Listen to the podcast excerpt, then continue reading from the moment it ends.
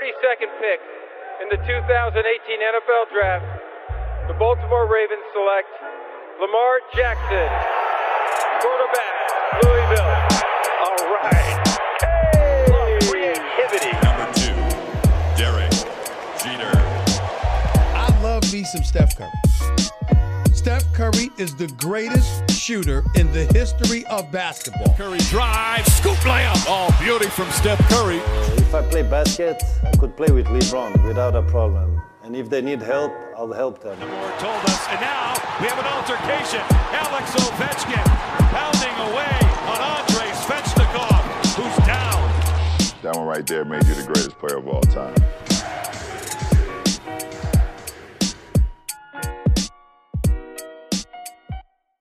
Salut à toutes et à tous et bienvenue sur votre podcast Hype consacré à la MLB. Alors, on revient après quelques semaines, hein, on a digéré un peu tout ce qui s'est passé au niveau de la saison et on va vous parler de pas mal de choses. Et pour ce faire, je vais être comme d'habitude accompagné par euh, deux spécialistes, hein, deux consultants que vous connaissez bien, qu'on va saluer tous ensemble. Donc, salut Martin. Salut Ibrahima, salut à tous, et bah, ravi de revenir euh, sur ce podcast MLB, il y a pas mal de choses à dire. Exactement, et ravi de t'avoir parmi nous. Et également, salut Gaëtan. Salut Brahima, salut Martin, salut à tout le monde. Euh, bah, effectivement, même si euh, la MLB est au point mort euh, actuellement pour différentes raisons, euh, l'actu, elle est, elle, assez vivante. Exactement, et on va pouvoir en parler tout de suite. Juste avant de commencer, comme d'habitude, hein, vous le savez maintenant, Hype Sports Media, Twitter, Instagram, Facebook, Hype Sports Media, Apple Podcasts, Spotify et Deezer. On vous attend, abonnez-vous. Et ben on va y aller, c'est parti.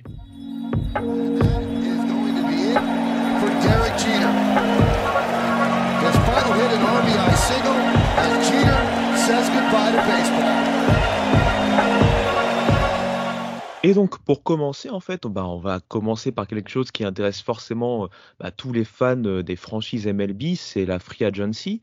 La Free Agency qui a eu quand même pas mal de mouvements, des mouvements assez intéressants, des gros mouvements, des choses auxquelles on ne s'attendait pas forcément. Donc on va vous résumer un peu tout ceci euh, dans cette euh, parenthèse euh, FA. Et qui de mieux que Martin pour commencer ce, gros travail un peu de ça, pour nous, voilà, nous parler un peu de cette FA, bah, ce qui s'est passé avant l'événement dont on va parler un peu après, et voilà, quelles, sont les premières notes, on va dire, entre guillemets, vous savez, les early notes, comme on dit, les early grades, comme on dit aux États-Unis, les premières notes qu'on peut accorder aux franchises MLB. Bah écoute, ce qu'on peut dire, c'est que les euh, propriétaires ont décidé de se mettre euh, rapidement euh, au, travail et ont sorti le chéquier très très vite, parce qu'il y a eu pas mal d'argent qui, qui ont été distribués dans ce début de, free agency. Je pense qu'on est obligé de parler de ce contrat de Max Scherzer, le futur euh, no doubter euh, Hall of Famer au, au premier tour, euh, sans, sans aucun sans aucun doute. Euh, Max Scherzer, l'ancien des, des Nationals, et qui est passé par les Dodgers, qui a fait une superbe saison avec euh, une deuxième partie de saison avec LA. Euh, C'était le lanceur le plus demandé et le plus et on attendait avec impatience sa, sa destination. Et donc euh, il a surpris pas mal de monde hein, d'ailleurs euh, en rejoignant l'équipe des Mets. Ça va te faire plaisir mon cher euh, Ouais, mon cher mon cher Ibrahima et ça il va venir former avec Jacob de Grom. Euh, je pense un des meilleurs duos euh, de lanceurs depuis très très longtemps. Euh, Jusqu'en vraiment- juillet. Jusqu'en juillet, effectivement, avant, avant certaines blessures. Mais ça, c'est le, ça, c'est les regrets des fans des, des Yankees. Mais ça, c'est un autre, un autre débat. Mais euh, pour revenir sur Max Scherzer, il signe le plus gros contrat de, de l'histoire en termes de annuel, euh, puisqu'il va toucher 43,33 millions de dollars par an. Donc c'est un contrat sur trois ans avec euh, les Mets, donc pour un total de 130 millions. Donc on voit que Steve Cohen a décidé hein, de tout de suite se mettre euh, au travail. Et il n'a pas chômé hein, puisqu'il a recruté également Starling Marte qui était le, champ extérieur le plus convoité et le plus demandé euh, de, cette free agency qui a fait une très très bonne saison euh, un peu dans, l'ombre j'ai envie de dire entre Miami et, euh, Oakland. C'était le meilleur voleur de base euh, de, la MLB un- une machine à monter sur base. Donc euh, un profil très très intéressant euh, il a signé pour 4 ans et 78 millions, donc euh, plutôt euh, intéressant. Et les Mets ont aussi offert deux autres joueurs de, complément, mais plutôt intéressant. Marc Cagna qui peut jouer un peu partout, donc c'est très très très très bon coup. Également Eduardo Escobar lui aussi qui est un peu un couteau suisse qui peut jouer un peu partout. Donc des recrutements pour une fois, j'ai envie de dire intelligents du côté des Mets et c'est plutôt bien joué. Et puis on va rester dans les équipes qui ont ont sorti le gros chéquier. Il y a l'équipe des Rangers, donc de, Texas, les Texas Rangers, qui ont sorti le gros chéquier en offrant 325 millions de dollars sur 10 ans à Corey Seager, l'arrêt court euh, des Dodgers, qui rejoint donc le Arlington au, Texas, et il est accompagné par Marcus Simeon, qui lui a, accepté un contrat de 175 millions sur 7 ans avec cette équipe des, Rangers qui donc euh, frappe un grand coup en recrutant deux des joueurs les plus convoités de, cette free agency. Donc euh, Marcus Simen qui a fini troisième au, classement de, MVP, il me semble. Donc vraiment très très très très intéressant et Corey Seager qui est l'un des, meilleurs arrêts courts de toute la de toute la MLB. Donc vraiment des bons coups du côté des Rangers qui passent la seconde dans leur reconstruction et qui vont essayer d'aller rejoindre Seattle euh, et les Angels dans la, chasse aux Astros pour le titre de l'American League euh, West. Ils sont également offerts un des lanceurs euh, très intéressants, John Gray, qui quitte enfin Colorado, qui rejoint, une, j'ai envie de dire, la terre ferme en rejoignant les Rangers, parce qu'on rappelle, hein, la vie pour un lanceur du côté des Rockies, c'est assez difficile, puisque bah, on rappelle, leur stade est situé en altitude, donc les, vols, les balles volent plus facilement. Donc voilà, très, très, très intéressant cette signature et ces, ces petits coups euh, des Rangers. Et puis euh, moi j'aime bien aussi, euh, je ne sais pas si Gaëtan est d'accord avec moi, ce que font les Cubs. ils ont recruté Marcus Stroman, donc lui aussi je pense peut-être le deuxième lanceur le plus demandé, et Clint Frazier, l'ancien des Yankees. Donc c'est vraiment des coups intéressants, Gaëtan. ça montre que les Cubs, ils ont peut-être été en mode reconstruction cet, cet, été, mais ils ont décidé de ne pas tanker complètement quoi, avec ces deux recrues. Ouais, bah en fait, c'est vrai qu'il y, y, a des moves qui ont un petit peu euh, surpris parce que on, pensait des équipes parties pour euh, euh, alors parties pour les Cubs dans, quelques années de reconstruction où les Texas Rangers englués dans une reconstruction qui n'avançait pas.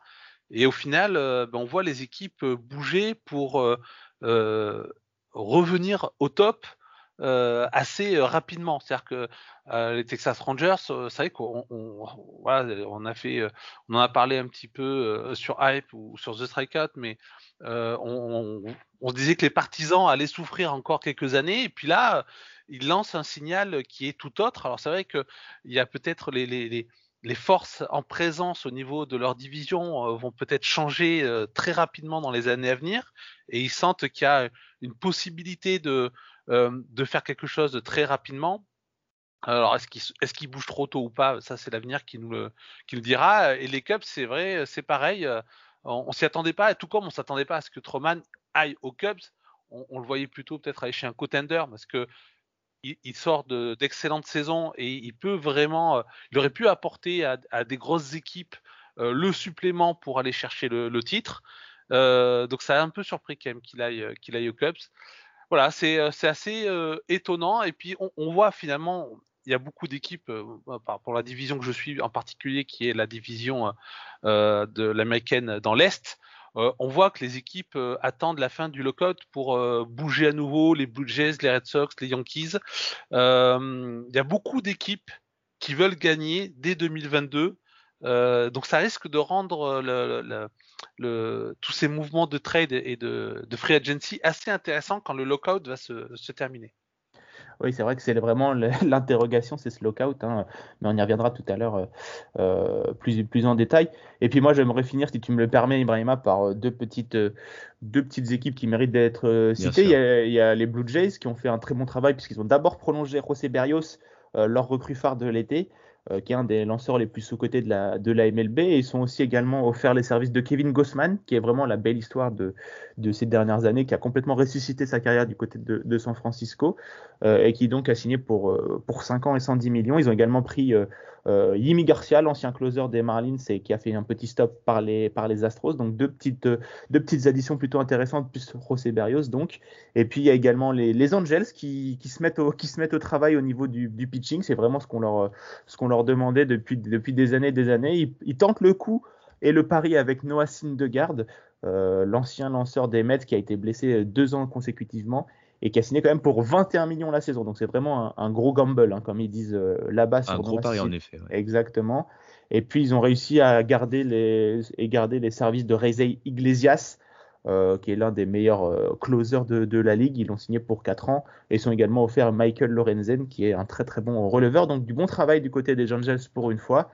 Et puis je vais terminer par une mention honorable pour nos amis les, Giants qui sont déjà reconstitués leur, leur starting pitching en, en, conservant Anthony Descalfani et Alex Wood, deux de leurs paris de la saison dernière et qu'ils ont donc décidé de les, les, conserver. Ils sont également offert les, les services d'Alex Cobb, le, lanceur, l'ancien des, Angels, euh, qui est un peu passé, un peu passé partout.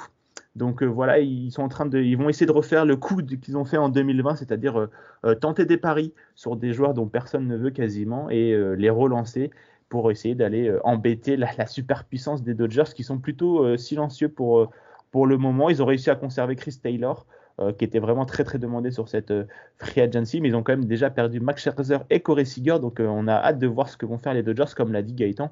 Je pense que les grosses franchises comme les Yankees, les Red Sox, les Astros, etc., attendent justement la fin du lockout pour pouvoir faire des, affaires. C'est bien vrai. Alors je crois que moi je vais tricher un peu, vous allez me corriger, mais moi j'avais bien aimé les moves que j'avais vus des Marlins, mais c'est peut-être pas de la free agency, mais plutôt des trades. Donc vous allez me corriger, hein, parce que je me rappelle que j'avais vu le, catcher, notamment euh, Jacob Stallings, euh, partir là-bas. Et je pense qu'il y avait Joey Wendell aussi, euh, des Rays. Bah, c'est des, bons coups, mais comme, comme, tu l'as dit, c'était pas de la free agency. Mais oui, ouais, c'est ça, je m'en doutais. les, les, les, Marlins ont l'avantage d'avoir déjà une rotation qui est déjà de haute voltige. Ils n'ont pas besoin de la, toucher quasiment, avec beaucoup de jeunesse et de, beaucoup de talent. Donc au moins, ils sont tranquilles de ce côté-là. Vraiment, le, la principale euh, la principale euh, préoccupation des Marlins, c'était vraiment leur attaque. Et donc euh, Jacob Stallings, qui était un des très très bons receveurs de, la ligue et qui rejoint en provenance des Pirates. Donc c'est vraiment très intéressant. On va aussi voir ce que vont faire les, Marlins au niveau de leur champ extérieur, parce que c'est vraiment là que le bas blesse.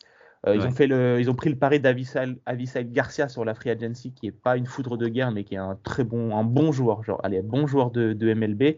Donc on, va, on a hâte de voir ce, qu'ils vont faire dans, ce domaine, puisqu'il bah, reste quand même euh, pas mal de monde hein, sur, cette, euh, sur cette free agency. Il reste des, euh, des Carlos Correa, des, joueurs, des, joueurs encore des joueurs comme ça, Nick Castellanos par exemple, qui pourrait être parfait pour, pour cette équipe des Marlins, Nick Castellanos. Donc, mais c'est vrai qu'il y, y a aussi des équipes qui font des petits coups un peu en douce et qui, qui, sont très très intéressants. Je pense aussi également euh, aux, Mariners qui ont récupéré le, le, joueur des, San Diego Padres qui évidemment vient de, vient de, me, vient de me quitter. Euh, Adam Frazier. Exactement, voilà, exactement. Donc c'est Adam Frazier euh, qui a quitté San Diego un peu sur, par la petite porte, mais qui était un très très bon joueur de MLB et c'est vraiment un très bon coup de la part des, des, des, Mariners qui sont eux aussi sur la pente ascendante avec toute leur jeunesse qui arrive et beaucoup de talent. Ah ben, ouais, avec Robiré qui arrive, euh, Fraser, euh, la, jeunesse, euh, des, mm. puis des, des, joueurs qui sont un peu piliers dans, dans, dans, cette équipe, à voir si certains vont, vont partir ou pas. Mais ouais, les cartes sont en train de se redistribuer dans la NL West. Euh, hâte de voir comment mm. vont bouger les Astros, hâte de voir est-ce que les Athletics vont encore nous sortir un, un, un petit moneyball pour nous faire une équipe de, de, de guerriers, mais ça, ça risque d'être. Euh, alors, j'espère qu'ils vont pas nous décevoir comme la, la, la NL East, mm. mais la L euh, West, euh, pour l'instant, elle peut promettre beaucoup en 2022. Et si, Ibrahima, tu me permets une petite, petite un petit interlude, j'ai envie de poser une question à Gaëtan. la L East ou la L West a plus de niveau bah, c'est. Ah, ça va... Alors, Vraiment. Parce que je trouve que les deux, les deux, les deux niveaux de ces deux, de ces deux divisions sont quand même bien, bien rapprochés, quoi. Alors, en, termes, en termes de quantité, de qualité, etc. Alors, on s'y attendait pas forcément totalement en, en, 2021 parce qu'on pensait que les Rays seraient un petit peu moins forts. Euh, et les Red Sox, on pensait qu'ils seraient, euh, seraient juste devant les Orioles. Au final, bon, on a eu quatre équipes qui ont quand même qui ont, joué un, très gros baseball, même si certaines étaient un peu montagne russe, je pense aux Yankees, mais quand même, on a eu euh, voilà une wildcard race qui a été mais juste incroyable euh, dans cette division là. Et c'est vrai que la West là, elle est en train de, changer de visage. Il y, a, des équipes qui étaient très, euh, qui étaient en haut et qui peuvent rester compétitives. Celles qui étaient derrière, euh, elles peuvent le devenir. Ça va dépendre un petit peu aussi de ce qui va se passer après le lockout et des, des trades et des signatures qui vont se faire. Mais potentiellement, on peut avoir deux divisions de chaque côté, enfin sur chaque côte, assez incroyables au niveau de, l'américaine. Ça, va être vraiment très très très intéressant à suivre. Bah oui, on va on va pouvoir suivre un peu tout ça et comme vous l'avez tous les deux mentionné, bah il y a eu un événement, hein, un événement qui a arrêté un peu tout ce qui devait se faire au niveau MLB, donc notamment la free agency, c'est le fameux lockout. Je pense que même nos auditeurs ne sont pas surpris s'ils entendent ce, fameux lockout, ce, nom de lockout. Donc on va parler du lockout tout de suite, on va faire juste une petite transition de quelques secondes et on revient. 1951 October the 3rd was my most exciting day when the Bobby Thompson hit the historic home run heard around the world. Et donc messieurs, euh, bah voilà, comme on l'a dit, le lockout est arrivé. Euh, donc l'association des joueurs en fait et la MLB ne se sont pas mis d'accord sur le prochain CBA. Euh, c'est bien ça, hein, le Collective Bargain Agreement, Bargaining Agreement, pardon. Et du coup, euh, bah, chacun est parti de l'autre côté, à chaque côté du ring, on va dire, et euh, on est dans une période où il n'y a pas d'événements ou d'actualité bah, baseball au niveau Major League. C'est un peu différent pour les ligues mineures, on pourra y revenir rapidement. Mais voilà, je voulais tout d'abord avoir votre avis euh, sur ce lockout. On savait qu'il y avait un fort risque là-dessus. Et peut-être on peut redéfinir un peu le lockout et donner quelques exemples dans l'histoire du baseball et notamment il y a 26 euh, ans. Bah, je vais commencer et je laisserai Gaëtan euh, euh, nous, raconter ce qui, s'est passé par le, passé. Euh, bah ça fait au moins une bonne année hein, qu'on avait dit que ce lockout pendait au bout du nez de, la MLB. Et ben on n'a pas été, on déçus. Hein. Le 1er décembre, c'est tombé le lockout demandé par l'association des propriétaires de, de, clubs qui sont donc décidés de mettre en lockout euh, les joueurs. Et donc, c'est pour ça que si vous vous rendez sur le site de la MLB, vous n'aurez plus aucune, euh, euh, plus aucune annonce ou plus aucune news sur les joueurs. Ils ont même enlevé les photos des joueurs sur le, sur le site. Il n'y aura plus aucune actualité sur les joueurs puisque bah, ils, ont plus, ils sont officiellement plus, plus, plus ensemble, si on peut, parler, on peut dire ça comme ça. donc, donc voilà, bah, les, les, principaux points de, divergence, c'est sur la, free agency, justement, euh, les, salaires évidemment et également euh, le service time. Donc euh, c'est vraiment ce qui, qui, coince du côté des, joueurs parce que le service time en fait c'est c'est des c'est des particularités très compliquées au, baseball, mais c'est le nombre d'années que un joueur peut être au salaire minimum quand il arrive en ligue majeure. Voilà, c'est un peu compliqué, mais si, si un rookie par exemple passe une certaine date, il peut avoir 5 ans de contrat minimum euh, au lieu de 4 par exemple voilà. Et donc c'est ce qui euh, embête les, joueurs qui voudraient plus de sécurité justement pour les rookies parce qu'on sait une carrière de, baseball pour la majorité des joueurs est assez quand même assez courte en major league. Et donc ils aimeraient capitaliser le plus rapidement possible. Et donc euh, c'est là-dessus que, le bad bless et on va dire la réunion de la dernière chance qui avait eu lieu le 31 le 30 ou 31 novembre a duré que 3 heures. Donc voilà ça vous montre que c'est encore très très loin euh, les deux camps sont encore très très loin de, trouver un, accord. Pourtant, il y a eu des pas en avant de chaque côté. Hein. Euh, les propriétaires qui ont accepté d'augmenter le salaire minimum, euh, les joueurs qui ont accepté les playoffs étendus.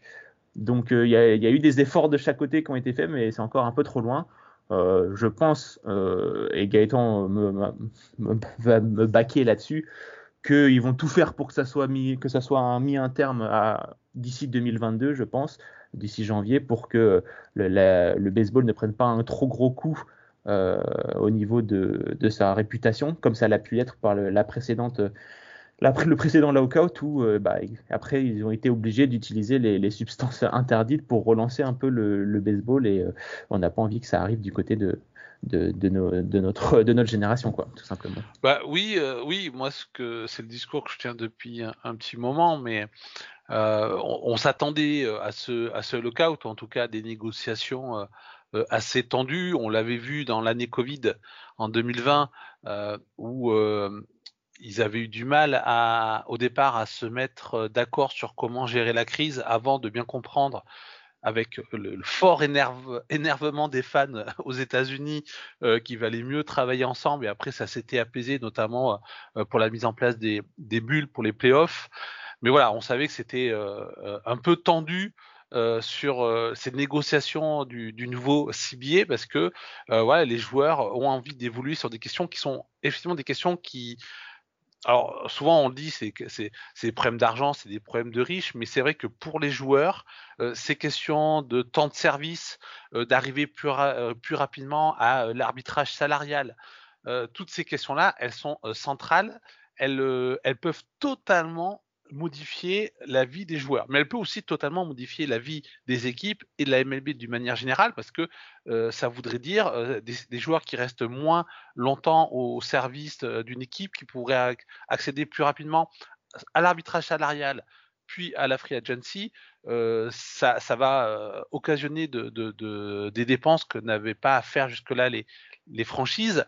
Donc ça va bouleverser les, euh, euh, le, fonctionnement euh, des équipes, ça peut bouleverser les forces en présence. En tout cas, c'est le discours que tient la MLB en disant que ces modifications risqueraient d'avantager les grosses équipes, celles qui ont des gros moyens financiers, et en revanche de nuire aux petits marchés, là où effectivement le système, va dire, actuel permet normalement de rééquilibrer les choses en faveur des petits marchés après, euh, chacun se positionne, savoir est-ce que c'est vrai euh, ou pas, mais voilà, euh, c'est quand même des, des, des, des, des points qui sont assez importants à traiter, mais comme le disait Martin, les deux parties ont intérêt à, à, se mettre d'accord avant la saison. Manfred, dans sa lettre, euh, juste après le lockout, pour, pour, justifier le lockout, a rappelé bah, la grève de 94-95, qui, euh, pour ceux qui ne l'ont pas connue ou qui,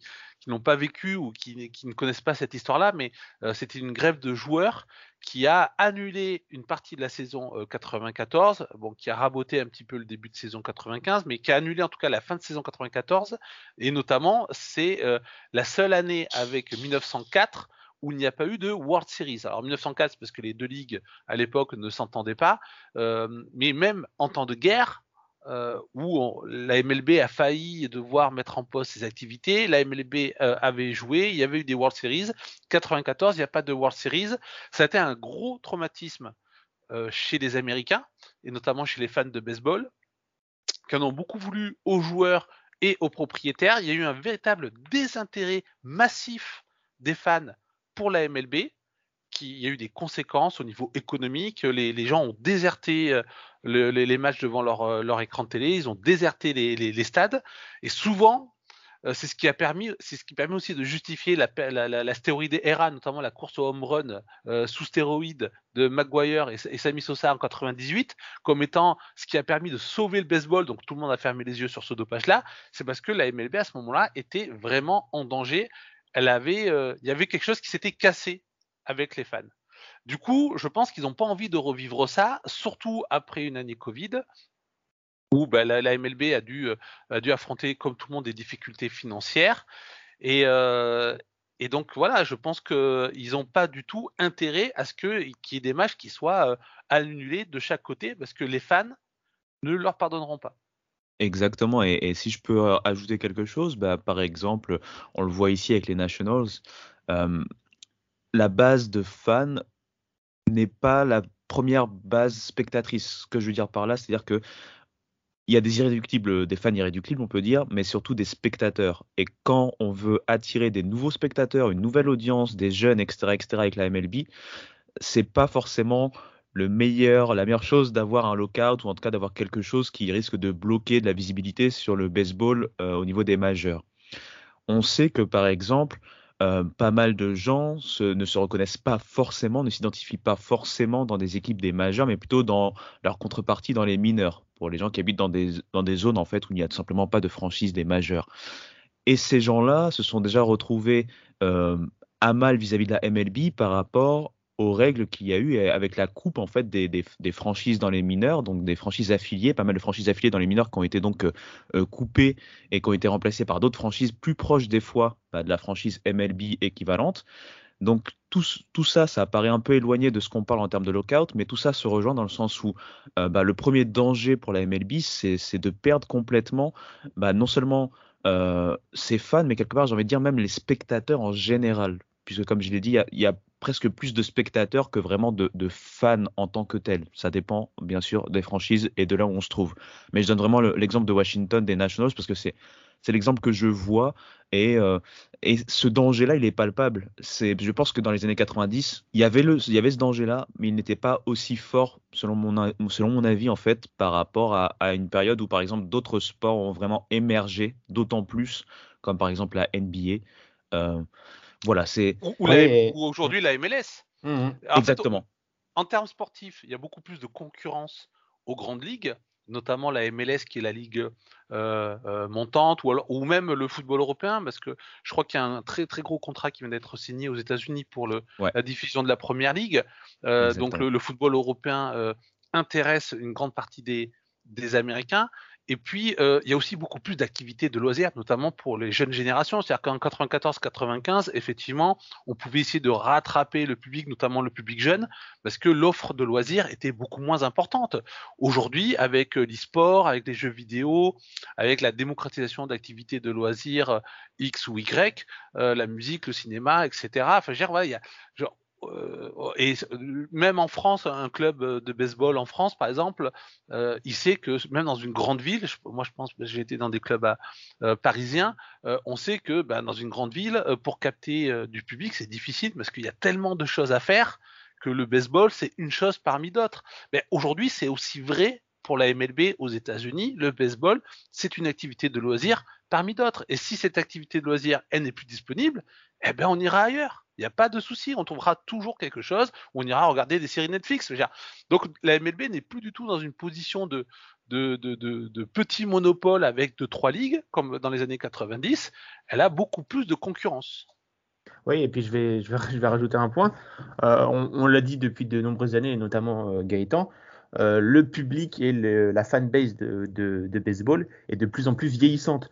Donc euh, celle-ci, elle toujours, suivra toujours le baseball quoi qu'il arrive et le lockout ne va pas changer grand-chose. Mais ce qui pose problème, c'est la base plus jeune que la MLB euh, a énormément galéré à aller chercher, qui avait fait énormément d'efforts avec bah, justement les réseaux sociaux, mettre en avant ces jeunes stars sur, euh, ces, sur ces derniers justement. Et, mais malheureusement, comme l'a dit Gaëtan, avec ce lockout, euh, justement, ces jeunes qui commençaient à s'intéresser peut-être au baseball et qui regardaient le baseball grâce à leurs parents ou, leurs grands-parents vont se tourner vers la NBA, vont se tourner vers la NFL et ne vont. C'est des, spectacles tout aussi euh, intéressants, voire, plus même euh, pour certains, puisque la NBA c'est très très entertaining, comme on dit.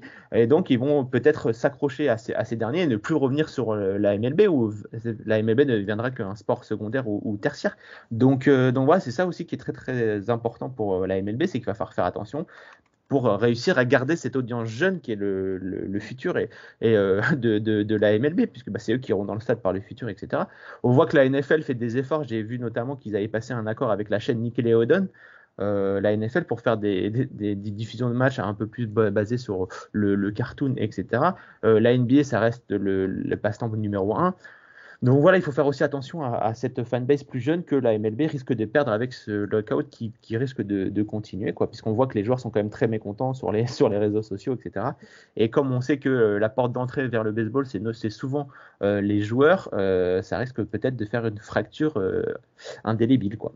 Exactement. Va falloir qu'on qu suive ça hein, de, près. De toute façon, on va attendre de voir comment ça évolue.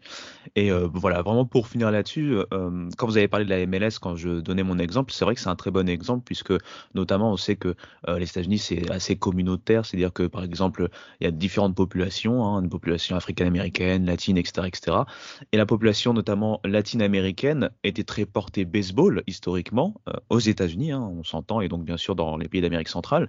Mais avec l'émergence de la MLS, bah, on retrouve des fanbases, par exemple pour DC United, euh, des fanbases euh, aux origines latino-américaines, des fanbases qu'on aurait pu retrouver plutôt euh, chez les Nationals, par exemple. Donc, euh, donc voilà, voilà. Et puis, coupe, on... coupe, du monde oui. de football euh, aux États-Unis, au Mexique et au Canada en 2026. Exactement. Donc l'offensive soccer, elle est pas prête de se terminer. Donc les ligues déjà installées euh, doivent redoubler d'efforts. Et puis j'en profite pour faire une passe décisive. Euh, si vous voulez suivre l'actualité de la MLS, n'hésitez pas. Il y a un très bon podcast sur la MLS, euh, pas plus loin que sur Hype. Donc n'hésitez pas à aller les, aller les, les, les écouter. C'est de très très bonne qualité. Il y a souvent des, des joueurs qui viennent, euh, des joueurs français qui jouent en MLS qui viennent donner leur avis. Donc c'est très très intéressant et ils font du super travail. Exactement. Merci Martin. Très très important. L'équipe de Ken Fernandez, hein, Hype MLS, à aller écouter. Hein. Eh bien messieurs, merci beaucoup pour cette partie euh, lockout. Et on va passer à une dernière partie, une partie bah, Hall of Fame, après cette petite transition de quelques secondes.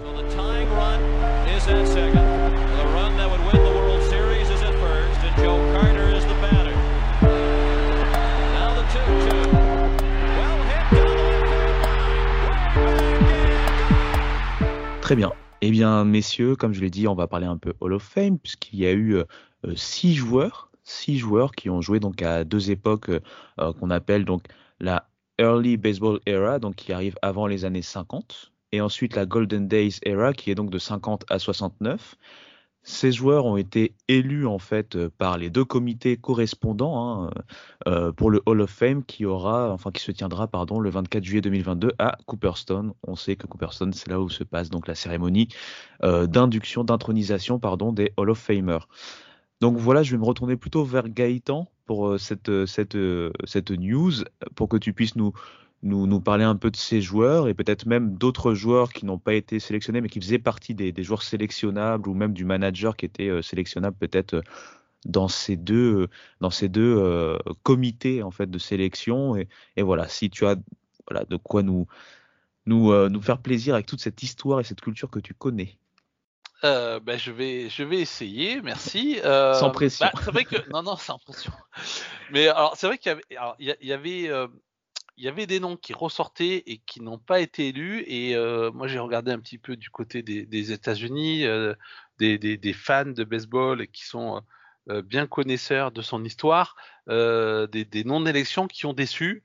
Bah, je vais commencer de, de, donc par ces non-élections. Je pense en premier lieu à Dick Allen.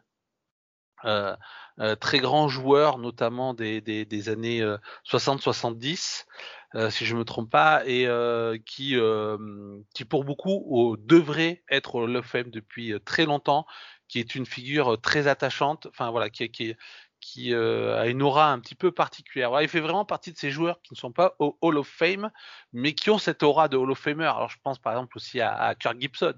Euh, par, parmi d'autres. Et donc, euh, beaucoup espéraient que Dick Allen soit, soit élu. Il l'a pas été.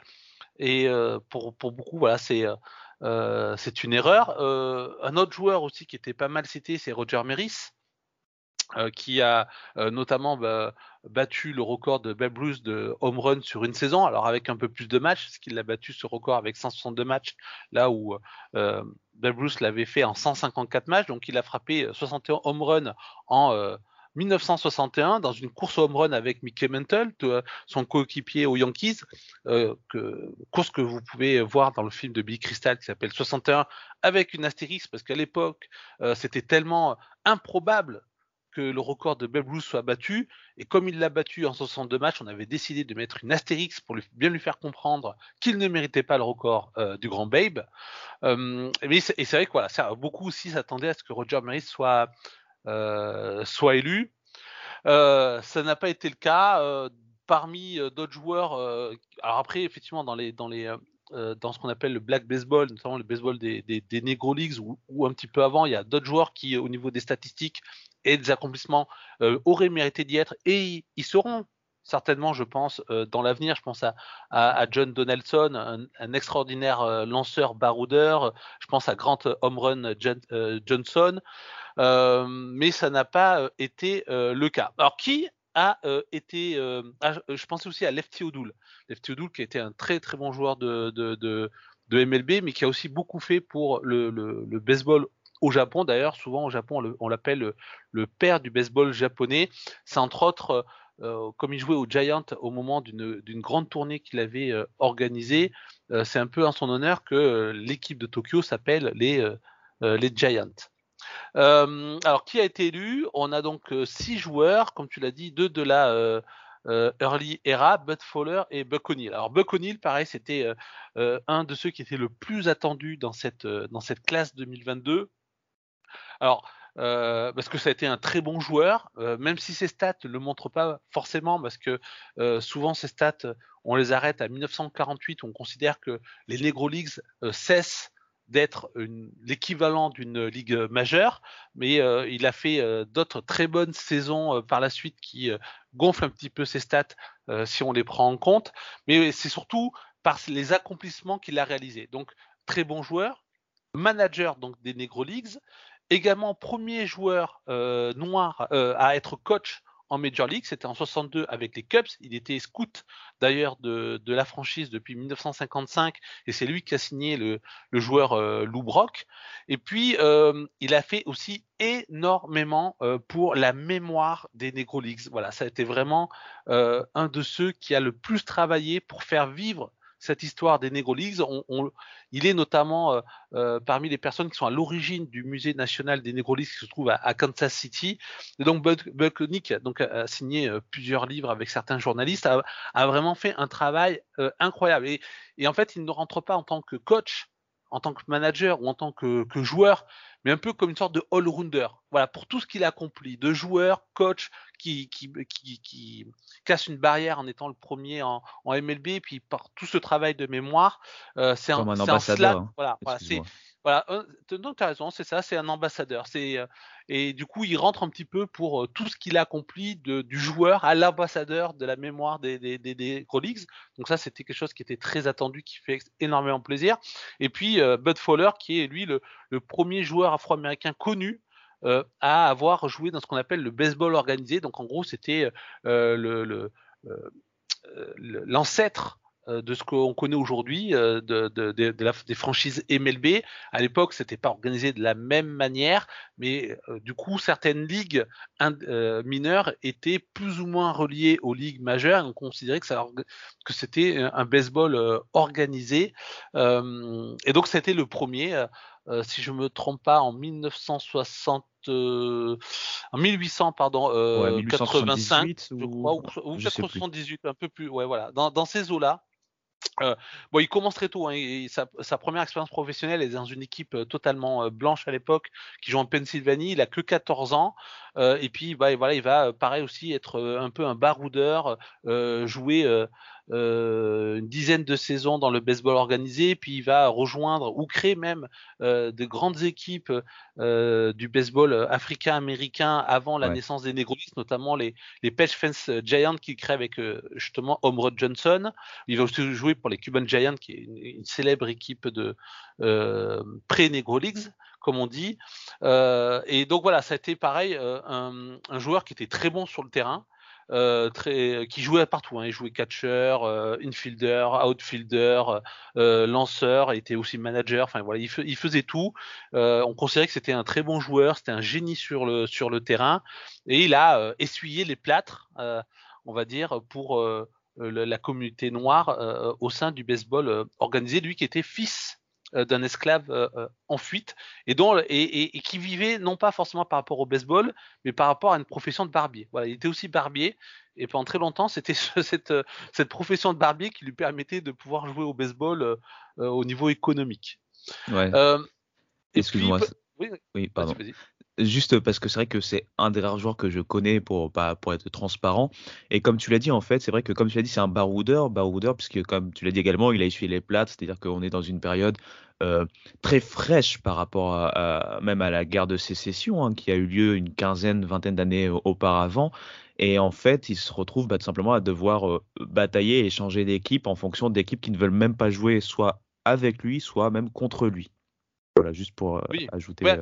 Oui, et c'est ce que va, ce que vont connaître également dans les années 1880 des joueurs comme Moses Fleetwood Walker, qui est le premier euh, joueur africain-américain à jouer dans une ligue euh, majeure en 1884, euh, avec puis rejoint par son frère pour quelques matchs par la suite, ou, ou d'autres joueurs à ce moment-là qui évoluent en, en ligue mineure avant le, avant que la color line se mette en place en 1887, ouais. euh, effectivement, il y a beaucoup d'équipes qui refusent euh, de jouer contre des personnes noires, d'autres des équipes blanches à l'origine qui elles sont euh, deviennent multiraciales ou en tout cas acceptent des joueurs noirs. Alors après certains ouais. étaient, pouvaient aller au bras de fer, d'autres préféraient euh, euh, se laisser faire par les ségrégationnistes, ça dépendait un petit peu des équipes. L'autre difficulté en plus de ça, c'était que euh, dans, les, dans les ligues majeures et encore plus dans les ligues mineures, euh, la vie économique était très difficile, c'est-à-dire qu'il y a beaucoup d'équipes qui euh, parfois au bout d'une saison ou de quelques mois.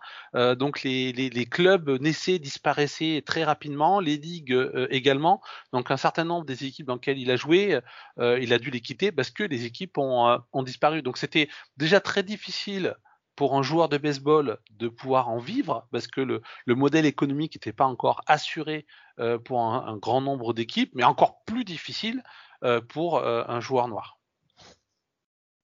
C'est bien vrai, je te laisse continuer, excuse-moi de t'avoir coupé dans ton élan. non, non. Mais puis bah, pour la Golden Era, donc on a quatre joueurs, Jim Cat, un lanceur, euh, Gilles Hodge qui a été euh, première base et puis qui a été un célèbre euh, manager, Mini Mignoso qui qui a été outfielder puis qui, qui, qui, est parti dans le dans le coaching et pareil un autre outfielder Tony Oliva qui lui aussi ensuite est parti dans le coaching. Alors je vais commencer par Jim Cat qui était un, euh, un lanceur, euh, un très bon lanceur de la MLB. Euh, il termine sa carrière avec un ERA de 3,45 et 283 victoires pour 237 défaites. c'est un joueur qui a joué très longtemps, 25 saisons. Il a joué sur 4 décennies.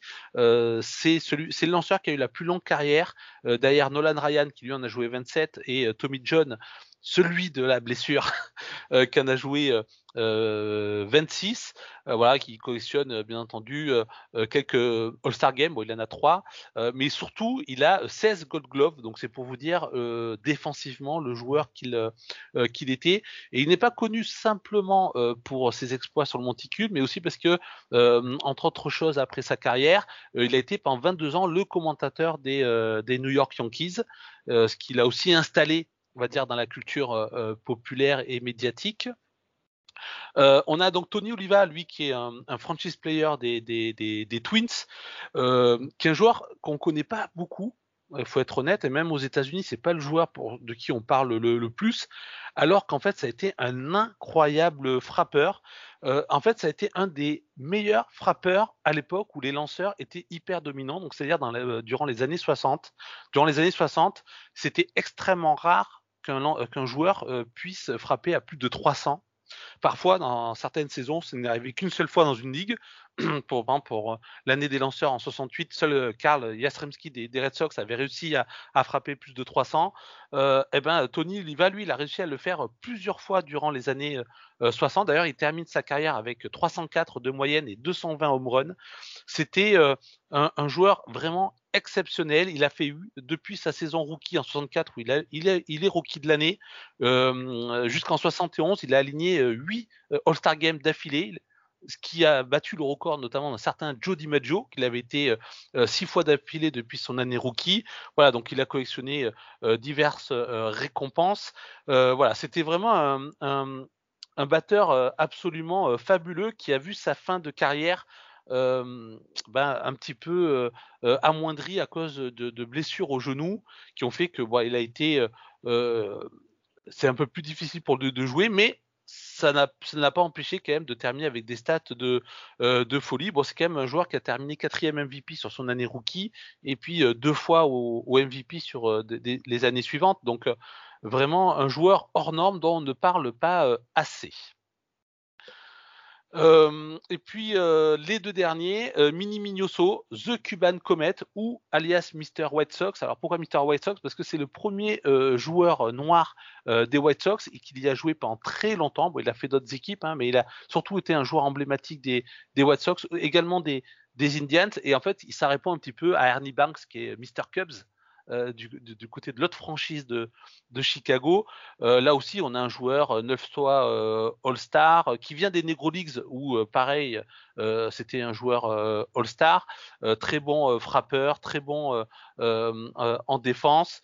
c'est le premier joueur cubain noir en MLB. C'est le premier joueur noir, donc je l'ai dit, des White Sox. C'est l'un des premiers joueurs latinos également de la MLB quand il arrive en 1951. il était euh, il avait quitté Cuba. Euh, ses parents lui avaient dit on a besoin, euh, on veut que tu, aies une meilleure vie, on a besoin et donc va aux États-Unis, deviens joueur et deviens riche. Bon ben c'est ce qu'il est, ce qu'il est devenu pendant un certain temps. c'est une grande figure de ce qu'on appelle les go-go White Sox. C'est des White Sox très forts des années 50 et 60, notamment au, tournant de ces deux décennies. Et c'est le seul joueur à être, euh, au niveau, euh, non c'est le, oui c'est le seul joueur à avoir frappé euh, un hit dans cinq décades. Parce qu'en fait, après, sa, après sa carrière, il est devenu coach, mais Bill Vick, le légendaire propriétaire MLB, l'a fait jouer par deux fois dans les années 70 et dans les années 80, en 1980, pour qu'il puisse apparaître dans quatre décennies ou dans cinq décennies différentes. Voilà, ça c'était pour la, petite histoire, mais pour savoir quand même que c'était euh, quelqu'un qui continue à jouer. Euh, il a été le troisième joueur de plus de 50 ans à frapper un hit en MLB et en 93 à 67 ans il jouait encore dans les ligues euh, indépendantes. Voilà, c'est pour vous dire que il a eu une carrière assez importante. Et puis Gilles Hodge, ben là c'est un monument de l'histoire des Dodgers et des Mets. Alors, petit pub perso, mais j'en parle dans le dernier Culture Baseball numéro 5 qui est consacré aux Mets, puisqu'il est le manager des légendaires Miracle Mets en 1969. Et avant ça, ça a été euh, un des euh, plus grands joueurs de l'histoire des Dodgers, notamment de la grande saison 55 où ils arrivent enfin à battre les Yankees pour prendre des euh, World Series. C'était un très très gros frappeur. Il a frappé 370 home runs en carrière. dans les années 50, il était derrière son coéquipier Duke Snyder, le deuxième plus grand frappeur de, de home run de la MLB. Euh, il a le record de, il a, il a pendant quelques années, je crois en 74, euh, eu le record de Grand Slam en MLB. Voilà, c'était euh, vraiment un, un, joueur exceptionnel. Il a d'ailleurs frappé 4 home runs en 1950 dans un match. Euh, il fait partie des 18 joueurs à l'avoir fait, mais à l'époque, il était le deuxième joueur après Lou Gehrig à l'avoir fait depuis 1900 sur euh, un match de 9 manches. Les autres l'avaient fait sur un match, sur des matchs avec Israeling. Donc voilà, Gilles Holt, c'est pareil, un monument. Pourquoi n'était-il pas déjà Hall of Fame? C'est une bonne question et fais bien de parler justement de tes épisodes de culture baseball. Bah, le dernier, c'était sur euh, serait la, période amazing des, Mets notamment. Bah, chers auditeurs, tout simplement, allez sur euh, YouTube, allez sur Twitter, suivez Culture Baseball. J'oublie peut-être un réseau social, tu peux le rajouter, euh, Gaëtan, si j'ai oublié. Mais allez vraiment regarder et écouter, hein, parce que ça s'écoute. Ce sont plutôt des podcasts, même si c'est sur YouTube. Hein, je trouve que ça s'écoute très très bien. Et c'est très bien narré, comme vous avez pu l'apercevoir là avec bah, ces Hall of, Hall of Famer de la part de Gaëtan. Donc N'hésitez surtout pas à aller donc euh, vous brancher sur Culture Baseball. Bah, merci beaucoup. Ah non, avec plaisir. C'est, c'est... Merci à toi. C'est vraiment un plaisir d'écouter ces épisodes. Et du coup, bah, messieurs, euh, je vous remercie. On a fait une bonne petite reprise après quelques semaines euh, tranquilles. Euh, un épisode plein, pas mal d'actualités. On va essayer de revenir bah, assez souvent, incessamment sous peu, d'ici bien sûr le spring training et euh, la reprise petit à petit on espère que tout va bien se passer vis-à-vis du lockout, bien sûr, hein, bien évidemment. Donc, je vais conclure. En concluant, je vais aussi vous rappeler que bien sûr, il y a The Strikeout. Donc, allez bien sûr aller lire les articles de Strikeout. Euh, il y a eu des portraits récemment qui sont sortis, si je dis pas de bêtises, Martin. Exactement. Euh, il y a eu le portrait de Buster Posey donc il vient de prendre euh, sa, retraite. Donc on, est revenu un peu sur sa carrière et sur ce qu'est Buster Posey euh, en MLB et du côté des Giants. Et il y a deux autres portraits qui vont, suivre et, bien d'autres en attendant que euh, l'actualité euh, baseball reprenne, son plein. Parfait, bah, merci beaucoup euh, pour la précision. Donc n'oubliez pas The Strikeout. On vous a rajouté aussi le Culture Baseball, hein, donc vraiment n'oubliez pas. Euh, bien sûr, n'oubliez pas de nous écouter. Hype Sports Media, que ce soit MLS, NBA, NHL, NFL et donc MLB. Les podcasts Hype Sports Media sont sur donc Apple Podcast, Spotify et Deezer. Hype Sports Media, vous nous suivez sur les réseaux sociaux, c'est Facebook, Instagram et Twitter. Et sur tous ces bons mots, on vous dit tout simplement à très bientôt. Ciao.